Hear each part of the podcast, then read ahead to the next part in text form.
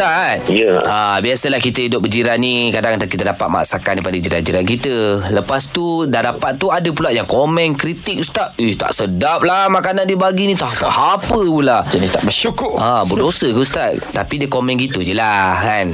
Boleh ke Ustaz cakap macam tu? Ya tak boleh ya.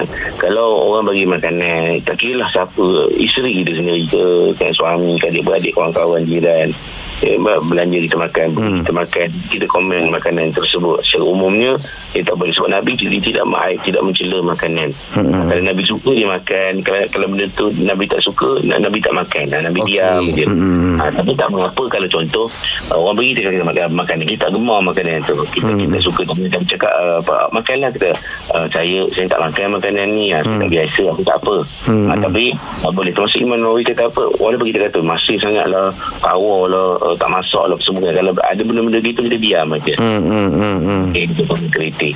Ha, tapi kalau untuk contohnya uh, untuk uh, kebaikan masa depan, contoh dia meniaga semua kan.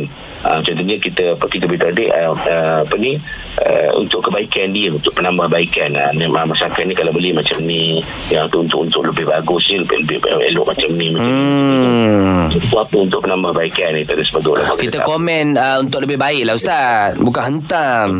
Ha, tapi uh, berhati-hati juga jangan sampai kita kan kan dia panggil apa paid review tu kan. Hmm. Makanan uh, restoran orang ke kedai dia, dia jual makanan apa semua dia bayar orang tu untuk buat review tapi makan mak, benda tu tak apa-apa. Tapi Kita- dia oh best dah terbaik apa semua Betul juga. boleh kita menipu.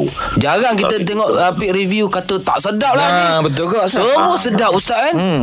Itu itu jatuh kepada apa Ustaz? Kalau macam tu kita itu pun berdosa sebab Alamak. dia, dia menipu kalau lah masakan dia tak sedap dia kamu sedap lagi tapi kalau betul dengan kualiti dia sedap apa semua tak apa ada Oh. oh. makanan terpilih ada, ada itu tak apa tapi kalau benda tu di sini tak gemar kan tapi dia kata sebab dia dah dibayar sebab nak duit. Ah. tak boleh tak boleh itu pun dia berdosa menipu orang tu nama itu Oh. Kalau kalau saya Ustaz okay, kalau, Katakanlah saya buat paid review ah, Kalau tak sedap Saya susun ayat saya gini ah, Kepada yang gemar Pedas mungkin ini pilihan anda Ah, okey. Ah. Kalau isteri buat ayat macam tu lepas ni kita tahulah. Adalah contoh. Tak, maknanya cita rasa orang berbeza. Berbeza. Mungkin kita sedap, orang lain tak sedap Ustaz. Betul Masa rekod lepas rekod dekat kata gini. ah.